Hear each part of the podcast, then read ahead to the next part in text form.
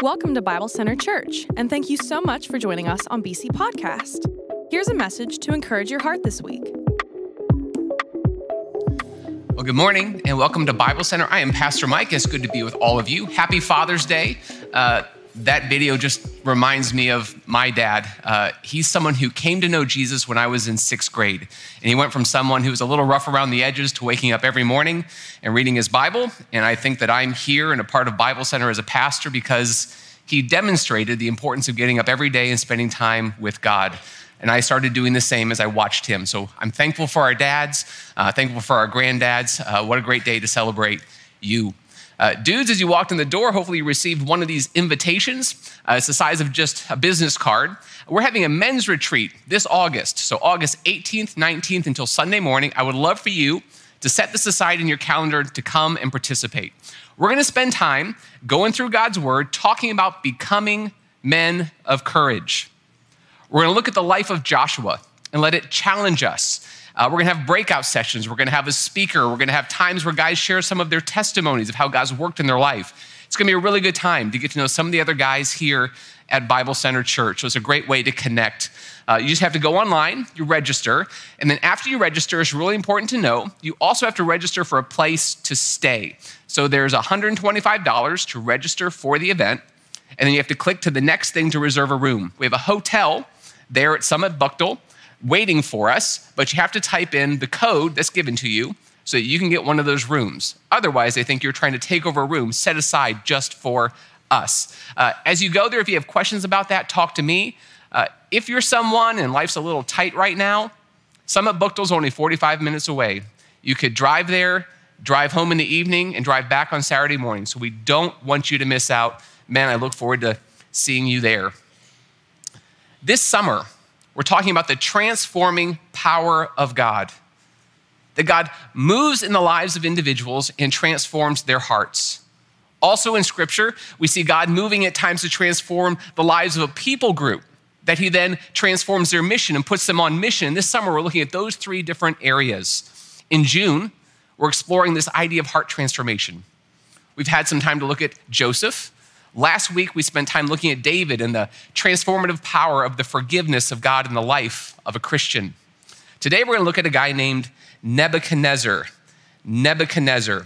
And we're going to learn today that God can transform the most prideful of hearts, even mine and even yours. A couple years ago, I went to my 25 year high school anniversary reunion, not an anniversary, reunion. And I sat down uh, beside this lady, and I had walked in with a guy named Keith. Keith and I went to the, re- the reunion together. And when I sat beside her, she said, Why in the world did you come with Keith? Because even 25 years later, there were people all around our high school that just had these scars from bumping into Keith at some point during their high school career. Keith was maybe like a little Nebuchadnezzar at Hoover High School in 1992 in North Canton, Ohio. Uh, he was only about five foot four, but had a personality that was six foot 10. He was kind of like a Kevin Hart kind of personality, super funny, aggressive, pretty much did whatever he wanted.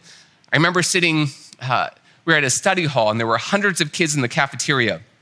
There was a light bulb, just one of those long light bulbs, and it burned out. Keith jumped out of his seat, sprinted all the way across the cafeteria, yelling, Run for your lives, pulled down the fire alarm, and just started like yelling at everyone to leave. And we all got up and we left. The whole school cleared out because a light bulb burned out.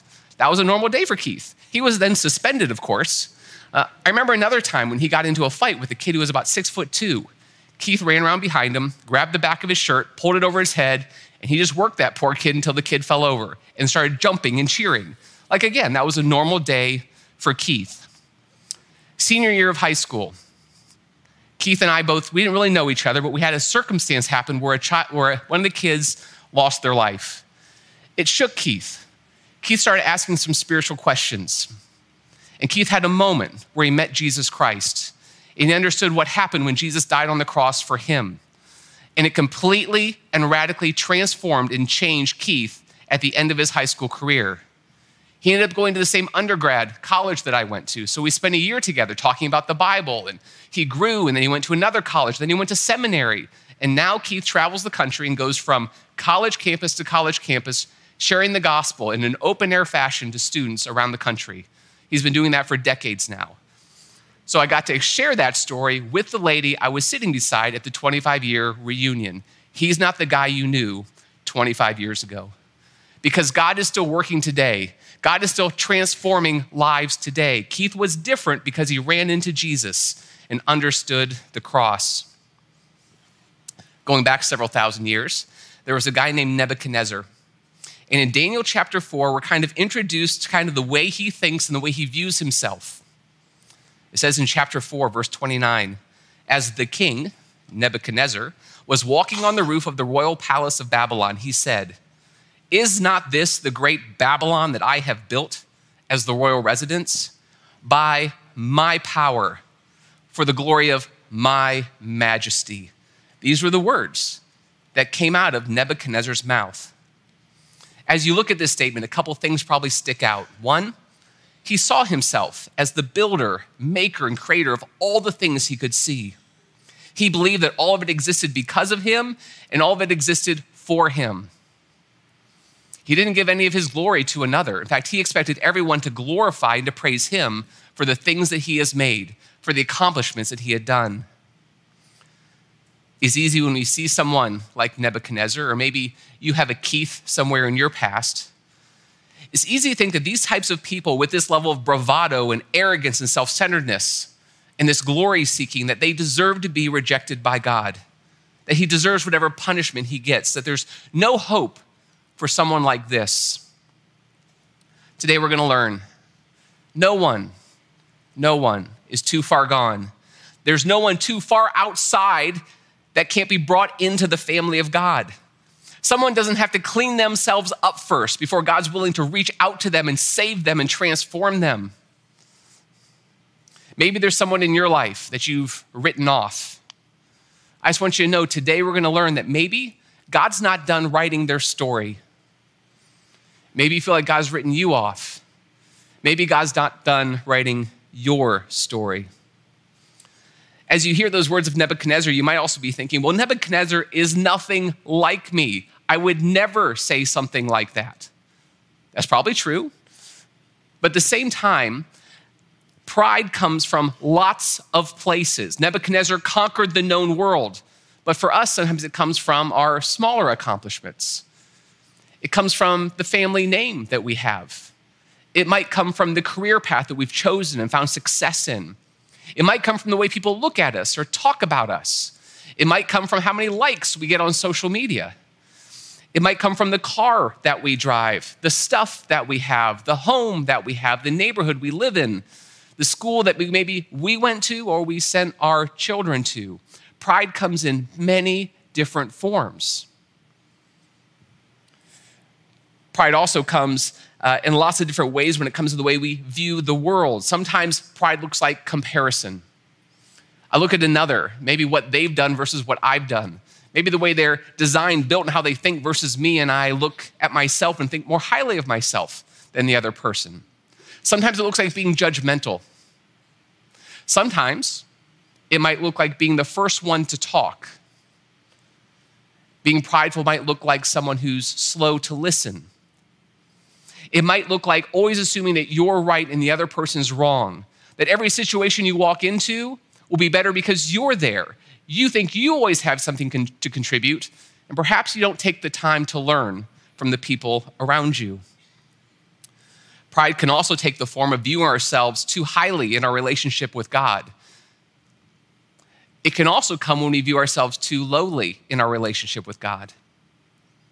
When God says out loud, I love you so much that I sent my son to die for you, and then you continue to question the love of God, sometimes that's a form of pride. My perception of myself means more than God's perception of me. That's putting your words and your point of view above God's. When God says, You're deeply loved, and you say, I'm unlovable, that's actually an interesting form of pride that we also struggle with. Is putting God first, putting God's words perspective and point of view above ours. So today, I think we're going to learn that each of us are a little bit more like Nebuchadnezzar than perhaps we realized. So let's take some time and look at Nebuchadnezzar. How did he get this way, and where does God show up in all of this? So let's start by setting the stage. Here's a map. of ancient Middle East, and you have the nation and the empire of Assyria has pretty much taken over. Like they're the big dogs. Everyone answers to Assyria. And the capital of Assyria is Nineveh. Perhaps you remember from the Old Testament the city of Nineveh. That's where God sent Jonah via a big fish to warn Nineveh. And the Bible says they actually repented. But at this point, Assyria is starting to wane, it's starting to fade. And there's this new upstart, Babylon, and this guy named Nebuchadnezzar, which is the dad of Nebuchadnezzar. You don't have to remember those names. But they start to rise up. And in 612 BC, Nineveh falls. Babylon defeats Nineveh and it falls. So what happens is they start to move their capital farther west. It goes to a place called Haran, and then it goes to a place called Kamesh, Carmesh. So they end up in Carchemish, and there's this on the next slide, we see there's a new setup as the world is starting to change. Now you have Babylon is rising and growing and increasing in strength. There's this upstart military general named Nebuchadnezzar, and he's marching on Carchemish. At the same time, you've got this other player, Egypt, down to the south. Egypt has no interest in having Babylon starting to take over things. So Egypt begins to march north towards Carchemish so that Assyria and Egypt will battle against Nebuchadnezzar. Side note, side story. As Egypt is marching north, there's this little place called Judah, God's people in Judah. They have a king named Josiah, the great reformer king. We're actually going to talk about him in a couple weeks. And Josiah decides he's going to sneak over and take out Egypt as they march north towards Carchemish. It doesn't go as planned. He tries to use the strategic positioning of the Valley of Megiddo. If you're an Old Testament person, Armageddon, Megiddo, there's some connection there. So he tries to like put them in a position where he's going to beat them in this valley. So Josiah shows up with the armies of Judah and they get wiped out. Josiah dies, Judah gets beat, Judah becomes a vassal state to Nebuchadnezzar to Egypt and the Pharaoh. They put in a puppet king. Egypt is now in control of Judah. And then Egypt keeps marching north. So Egypt then makes it to Carchemish. Now you've got Assyria and Egypt fighting Babylon and Nebuchadnezzar. Nebuchadnezzar crushes Assyria. And after crushing Assyria, he begins to chase Egypt down back south, pushing them back into their homeland. And on the way down, he starts taking over the territories that Egypt had taken over. What does that include? Judah. So now Babylon takes over Judah. Judah now answers to Babylon. And he chases Egypt all the way down south. As Babylon conquers Judah, Nebuchadnezzar does something with, that has incredible significance. In chapter one of Daniel, it says this Nebuchadnezzar takes vessels of the house of God and brought them to the land of Shinar, which is where Babylon is, to the house of his God. In the process of claiming Judah as his own, Nebuchadnezzar goes in and steals from the temple of God. He takes God's things. It's a direct assault on Yahweh himself. Like we're told about what he does in the temple before we're told that he exiles some of the people of God. There's almost like a biggest, bigger concern about the fact that he did this onslaught on the temple of God than the people of God. So, with incredible arrogance, he thinks he and his God is more powerful, powerful than Yahweh, the God of all things.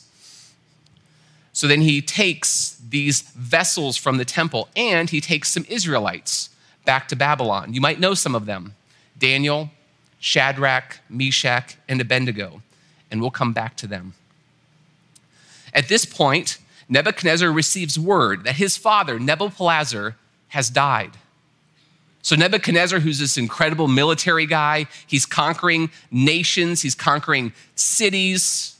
He finds out that he's now king and he's called back to Babylon.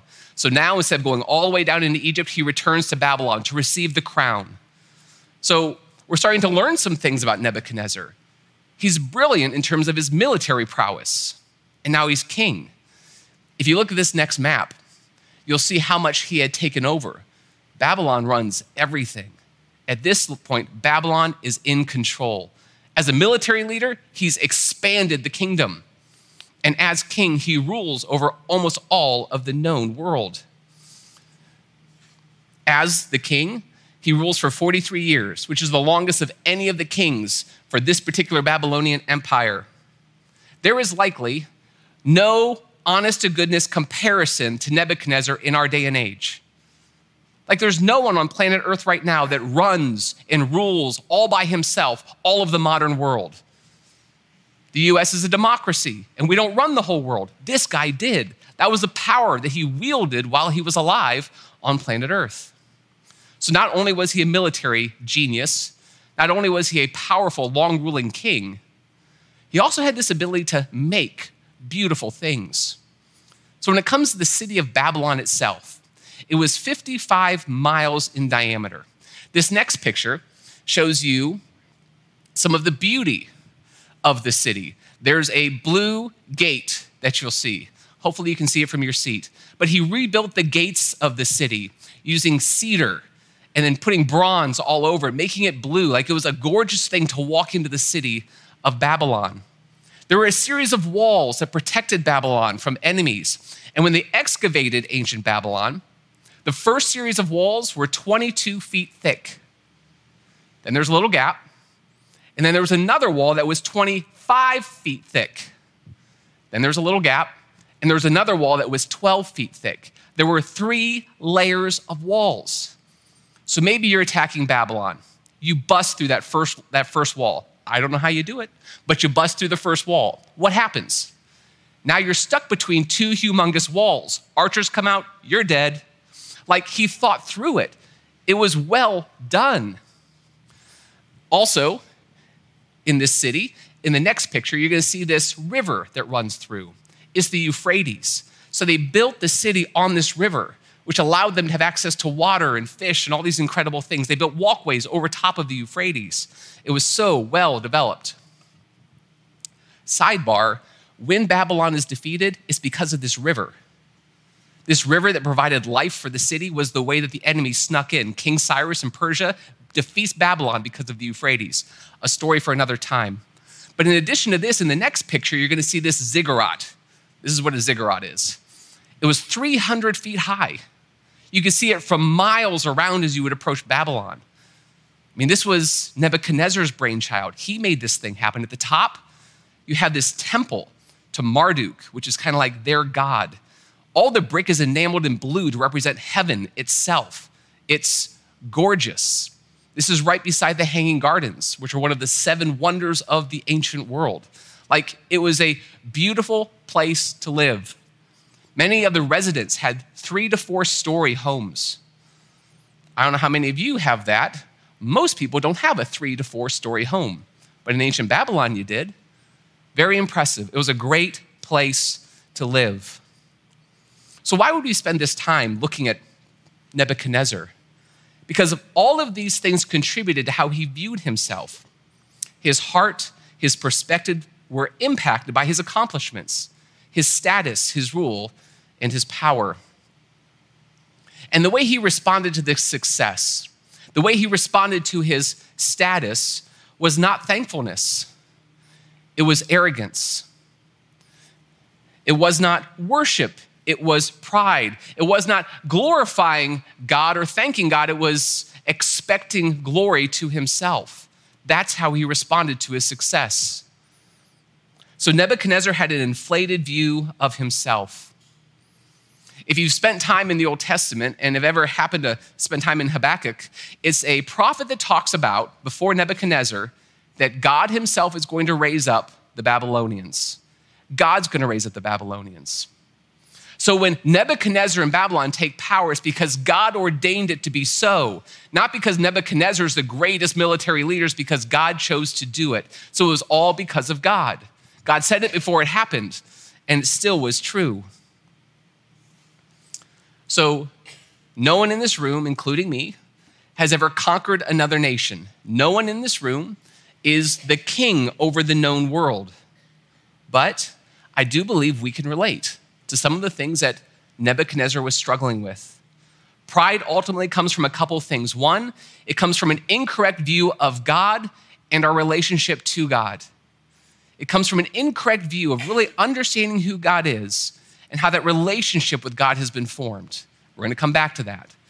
Pride also comes from having an overinflated view of ourselves, seeing ourselves as bigger than we should, or an undervalued view of others. We struggle with these things. Nebuchadnezzar struggled with these things. And what does this look like in our day to day life? It could look like a lot of things. It could be simple little thoughts that go through our mind, like, I did that. I deserve credit for that. Nice job, me. Sometimes we'll even vocalize, and you'll see athletes do this. They'll vocalize, All glory to God. And Lord willing, our mind, our mouth, and our heart are all saying the same thing. But I also know it's easy sometimes to vocally give God praise and inward thinking, yeah, that was really me that did that. I deserve that credit.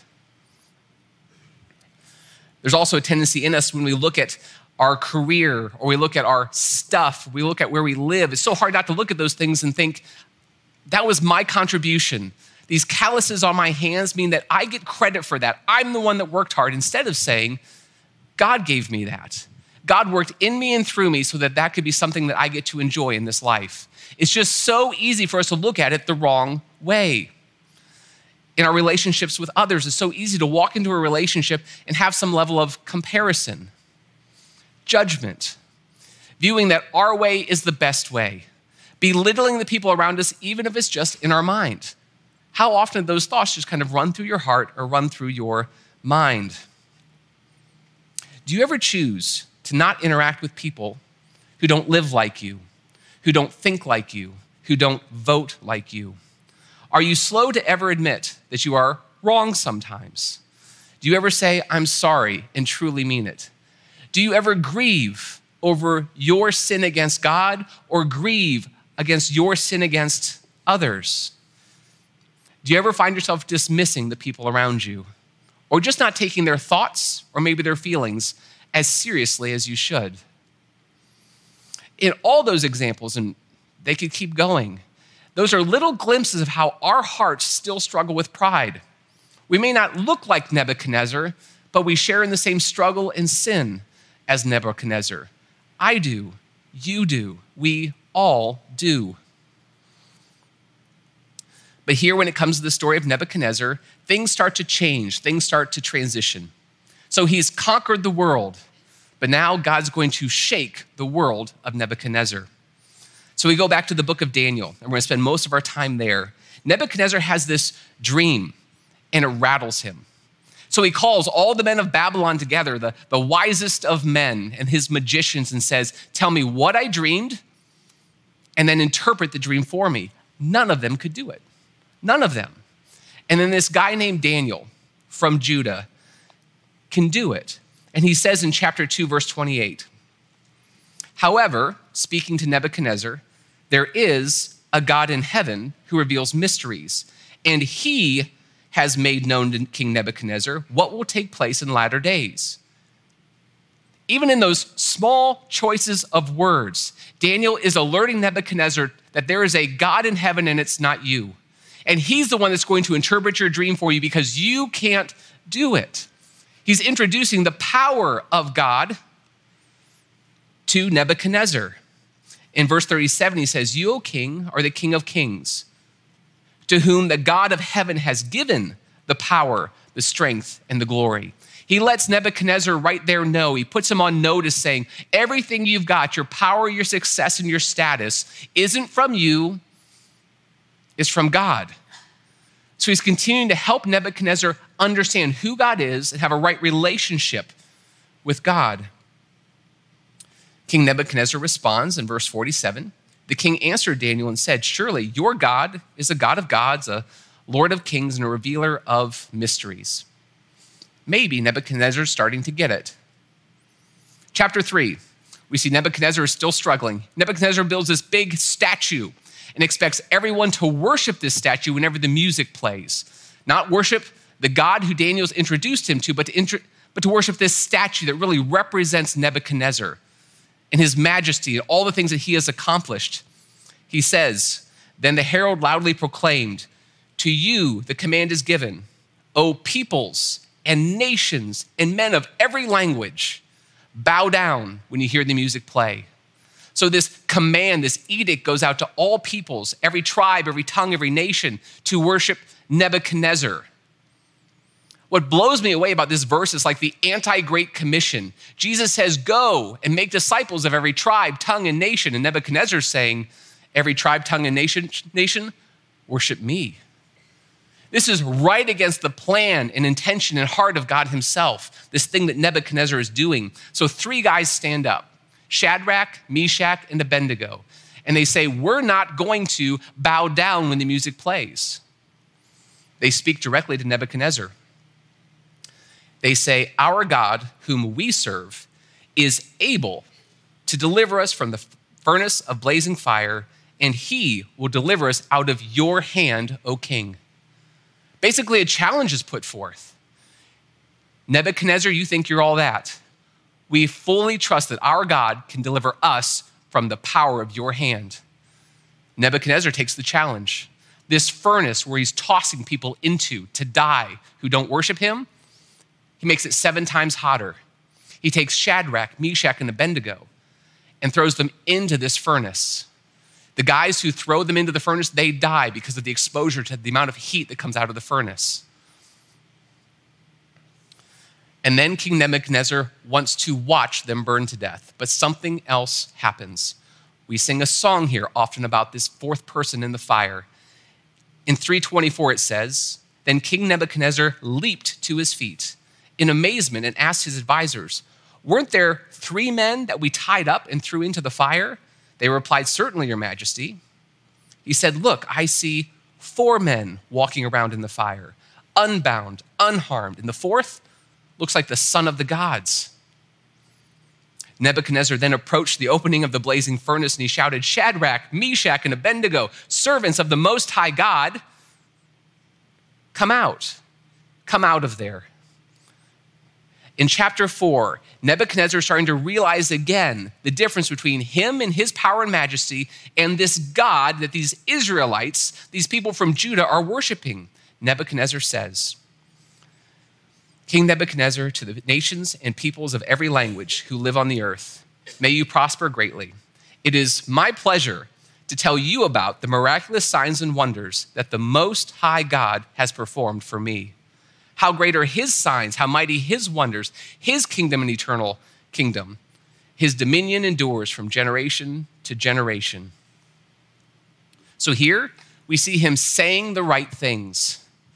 But the question remains Has Nebuchadnezzar experienced a transformed heart? Does he really get it? Or in the moment, is he just saying what he thinks he needs to say? He is a politician, right? So God goes from shaking Nebuchadnezzar's world to literally turning it upside down. So even though he's watched God interpret dreams, even though he's watched him protect three people from the fire and even show up to be with them in the fire, he continues to question, he continues to push. We go back to the verse that we started with. In 429, after he's experienced all these things, he's walking on the roof of his royal palace and says, Is not this the great Babylon I have built as the royal residence? By my mighty power and for the glory of my majesty? Even as the words were on his lips, a voice came from heaven. This is what is decreed for you, King Nebuchadnezzar. Your royal authority has been taken from you even as he's speaking those words, a voice comes from heaven and shuts it down. Your authority has been removed. The thing that you thought you built, the thing that you thought existed for your glory, for your sake, it's gone. Your authority is taken. You are no longer king. And he is driven out into the field as an animal. He sleeps outside. He eats the grass of the fields. His fingernails grow like claws. He looks like a beast. He no longer can speak. He is literally turned into a beast for seven years. And he's told that this will continue until he looks at heaven and has a right understanding of who God is. Chapter 4, verse 34 through 37. At the end of that time, seven years, living in a field like a beast, I, Nebuchadnezzar, raised my eyes towards heaven, and my sanity was restored. Then I praised the Most High. I honored and glorified him. Instead of seeking to be honored, seeking to be glorified, he honored and glorified him who lives forever. His dominion is an eternal dominion. His kingdom endures from generation to generation. All the peoples of the earth are regarded as nothing. He does as he pleases and the powers of heaven and the peoples of earth, no one can hold back his hand or say to him, What have you done? Now, in comparison to the other statements he's made, there's a change here, there's a moment. Now, I, Nebuchadnezzar, praise and exalt and glorify the King of heaven. I believe we're looking at a transformed heart. I don't think these are just words. He can distinguish this moment from previous moments. Now, he praises, exalts, and glorifies the King of heaven because everything he does is right and all his ways are just. He just got sent into the field for seven years like a beast. And he looks at God and says, That was just. That was right. You made the right decision. And those who walk in pride, he's able to humble. Nebuchadnezzar knows. Nebuchadnezzar has experienced it. Now he has a right understanding of who he is. Now he has a right understanding of who God is. He has a right understanding of his relationship to this God of the universe. You are the one who's just. You can do whatever you please. You are in charge. If I stand up too tall, you can humble me back down. He gets it. Will Nebuchadnezzar be in heaven? I think very likely. I think this is a statement of belief in the God of the Bible. So Nebuchadnezzar needed a moment, a big moment. And in that moment, it changed everything. He learned dependence, he learned humility, he learned the foolishness of his pride. We, we need to have a moment like that. We've been given a moment by God, and that moment is the cross. When we look at the cross, where God the Father sent God the Son to live a perfect life and then to die on the cross in our place, is a moment there where it changes everything about our perspective. In that moment, we see God for who He is a God who reaches down and takes over the situation. We weren't reaching out to God when Jesus was sent to us. We weren't saying, God, please help us. We were doing our own thing in our own way. God steps in and in his power and his might, in his justice and his holiness, and with incredible grace and mercy and love, he steps in and Jesus goes to the cross and dies in our place. That's the kind of God that we serve. That's the right perspective on him, the one who made all things and we broke all things. He steps up and says, I will save you, I will make a way. When it comes to our perspective of ourself, the cross does the same thing. When we look at the cross, we don't look at the cross and think, wow, I'm so glad I got to help Jesus in that moment. I'm so glad I got to contribute in that moment.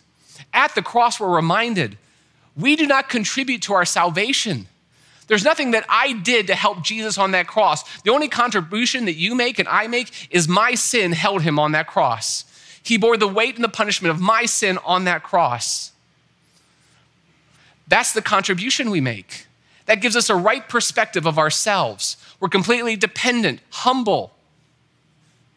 We stand before Him needy with open hands. There's nothing we have to give. All we can do is to receive. So, in that moment, having that right understanding of ourselves, we say out loud, Jesus saves. Jesus saves. There's no part in us that should think that we helped in our salvation. Jesus saves. And I am who I am because of Him and because of what I am. And he reached down and he saved me. And in the same way, we don't save ourselves, we also don't transform ourselves. We say, Jesus transforms. And this also points us to the cross. In Romans chapter 7, Paul is talking about what it feels like to try to live life out of our flesh without relying upon the Spirit of God. He says, For I know that nothing good dwells in me, that is, in my flesh. That's true of us as well. Every day we wake up and try to do it on our own, we have to realize there's nothing good that comes from me, my flesh. But then in Romans chapter 8, when we live life filled with the Spirit of God, living according to the Word of God, there's this incredible, victorious life where amazing things happen, where we understand His love. And we're changed and transformed by that love. And in those moments, we don't look at ourselves and see the beautiful things in our life and say, it's because of me. We say, it's because of Him. Because without Him, I am nothing. Without Him, I can do nothing. And then also move so far as to change the way we view one another. When we view ourselves as people who've simply received and been given grace and love, we're so much more quick to then give that grace and love to others. Comparison just falls away. Being judgmental makes no sense. I am who I am because of Him. You are who you are because of Him. So when you look at the people around you in your family, your friends, and in this church, and the people where you work, and the neighborhood that you live, you should be people, I should be a person that's deeply humbled by the reality of this cross. And we quickly give grace, we quickly give mercy, we quickly give love. The cross kills pride. The cross kills pride. The cross produces humble children that serve Jesus as King. God can transform anyone. God can transform those prideful of hearts, even yours and mine. Let's thank Him together. Father, what a fun story to learn from Nebuchadnezzar. And at the same time, may this story resonate with us and where we are. Our incredible recognition of where we need to grow deeper with you. We need your transforming power in our hearts our hearts that still lean towards pride and arrogance and self centeredness. Jesus, may our eyes be focused on your cross. May we realize what that says about you, what that says about us and our relationships to others. May we be deeply loved by you, understand, comprehend, and feel that incredible love that you have for us, and quickly give it to others. Even in this time, Jesus, where we celebrate baptism and the fact that lives here have been saved and they're being transformed, may we celebrate together and enjoy this time. May it be a time of praising and adoring you. In Christ's name, amen. For more information, visit us at BibleCenterChurch.com and give us a follow on all platforms at Bible Center.